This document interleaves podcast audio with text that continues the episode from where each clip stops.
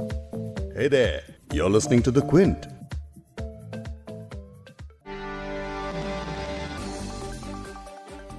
America में कुछ ही महीनों के बाद राष्ट्रपति पद के चुनाव होने जा रहे हैं जिसमें जो बाइडेन मौजूदा राष्ट्रपति डोनाल्ड ट्रंप को कड़ी टक्कर देते हुए दिख रहे हैं अमेरिकी चुनाव इसी कैंपेनिंग के बीच भारतीयों के लिए भी एक ऐसी खबर सामने आई है जिसने हर किसी का सीना गर्व से चौड़ा कर दिया है डेमोक्रेटिक पार्टी के राष्ट्रपति पद के उम्मीदवार जो बाइडेन ने उपराष्ट्रपति पद की अपनी उम्मीदवार के तौर पर भारतीय मूल की महिला और कैलिफ़ोर्निया की सेनेटर कमला हैरिस को चुना है। ये पहली बार है कि जब किसी भारतीय मूल की महिला को अमेरिका में इतने बड़े पद पर नॉमिनेट किया जा रहा है। इस ऐलान के बाद दुनिया भर से हैरिस को बधाइयाँ मिल रही हैं। वहीं भारत के लोग सोशल मीडिया पर जश्न सा मना रहे हैं। क्विंट हिंदी पर आप सुन रहे हैं बिग स्टोरी और मैं हूँ आपका होस्ट वैभव पलनीटकर। आज के पॉडकास्ट में हम बात एक ऐसी इंटरनेशनल खबर की करेंगे जो भारत से जुड़ी है। ओबामा वाली डेमोक्रेटिक पार्टी से भारतीय मूल की कमला हैरिस को अमेरिका के उपराष्ट्रपति के पद के लिए नॉमिनेट किया गया है। तो अब आप सब जानना चाह रहे होंगे कि कमला हैरिस है कौन और भारत से उनका क्या संबंध है? उनका पॉलिटिकल करियर क्या है? इसके अलावा भी सबके दिमाग में ये बात है कि अगर कमला हैरिस सत्ता में आती हैं तो क्या भारत और अमेरिका की विदेश नीति में बदलाव आएगा?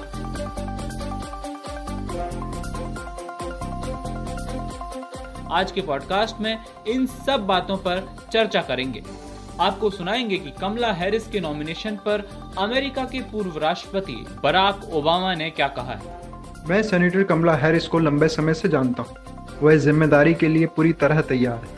इसके अलावा हम बात करेंगे अंतर्राष्ट्रीय मामलों के जानकार हर्ष पंत से और उनसे विस्तार में अमेरिकी चुनाव, कमला हैरिस की भूमिका और भारत के संबंधों को लेकर बात करेंगे।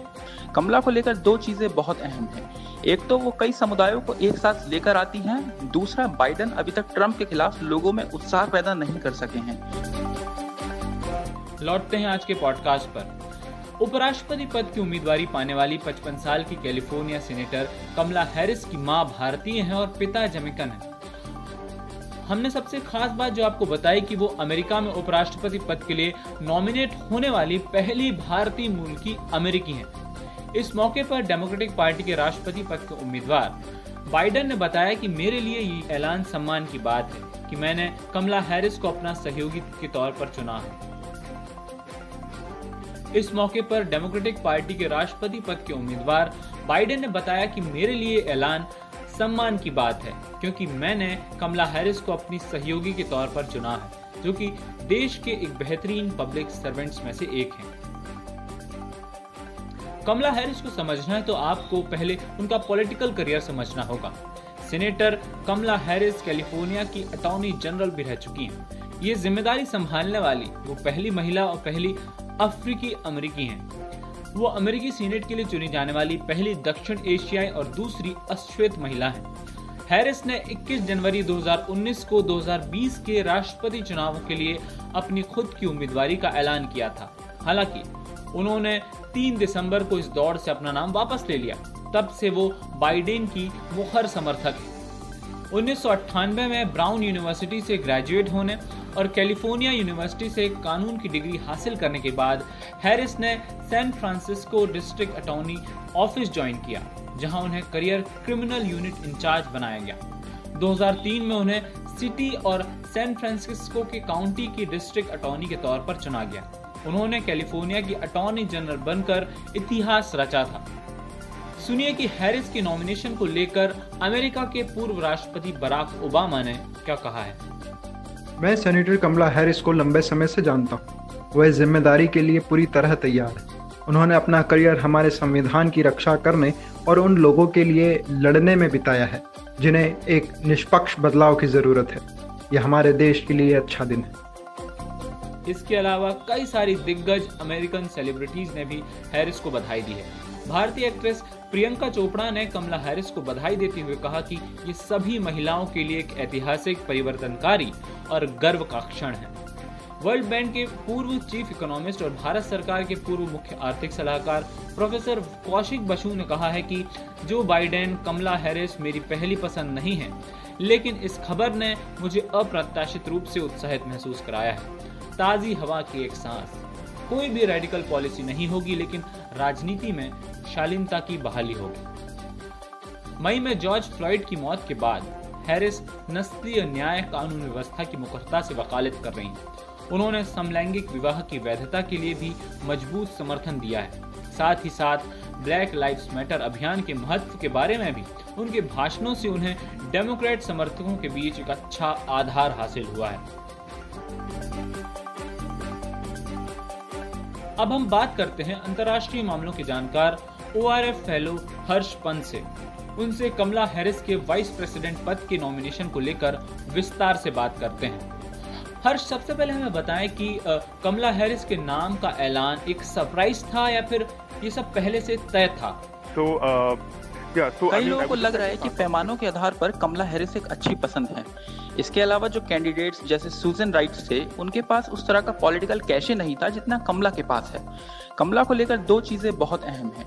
एक तो वो कई समुदायों को एक साथ लेकर आती हैं दूसरा बाइडन अभी तक ट्रंप के खिलाफ लोगों में उत्साह पैदा नहीं कर सके हैं।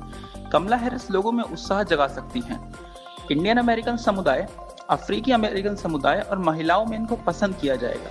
लेकिन ये कहना होगा कि बाइडन की ऐतिहासिक पसंद है।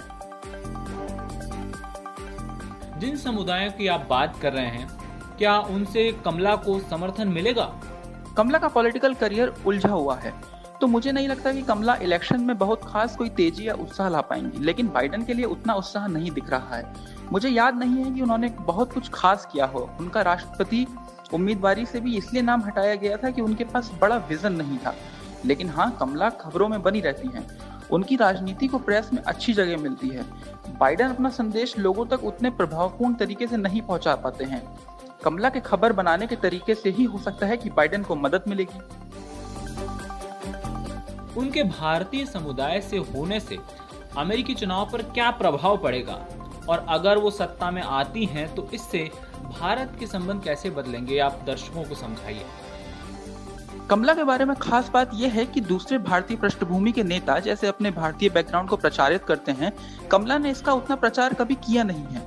वो जनसभाओं में काफ़ी कम ही इसके बारे में बोलती हैं। अमेरिका का चुनाव व्यक्तित्व केंद्रित होने की बजाय मुद्दा केंद्रित ज़्यादा होता है।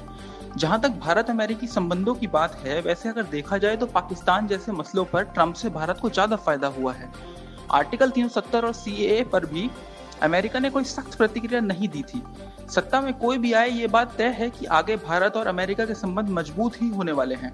कोई भी राष्ट्रपति बने, भारत को उनके साथ ही डील करना पड़ेगा। मुझे नहीं लगता कि ज़्यादा फ़र्क पड़ेगा। तो आपने विस्तार से समझा कि कमला हैरिस का व्यक्तित्व और उनका पॉलिटिकल बैकग्राउंड कैसा है। कोई भी भारतीय मूल का व्यक्ति जब दुनिया में बड़े पद पर पहुँचता है या उसके पहुँचने की उम्मीद होती है तो हम सब भारतीयों को बड़ी आशा रहती है कि इससे भारत को ज़रूर फ़ायदा होगा। खुश होने में कोई दिक्कत नहीं है, लेकिन अगर आप सोच रहे हैं कि उनके उपराष्ट्रपति होने से भारत का कोई फ़ायदा होने वाला है तो ऐसा कम ही मुमकिन नज़र आता है। इस पॉडकास्ट के एडिटर हैं संतोष कुमार और इसे प्रोड्यूस किया है आपके होस्ट वैभव पलनीटकर और कनिष्ठ दांगी ने। अगर आपको द बिग स्टोरी सुनना पसंद है तो क्विंट हिंदी की वेबसाइट पर लॉगिन कीजिए और हमारे पॉडकास्ट सेक्शन का मज़ा लीजिए।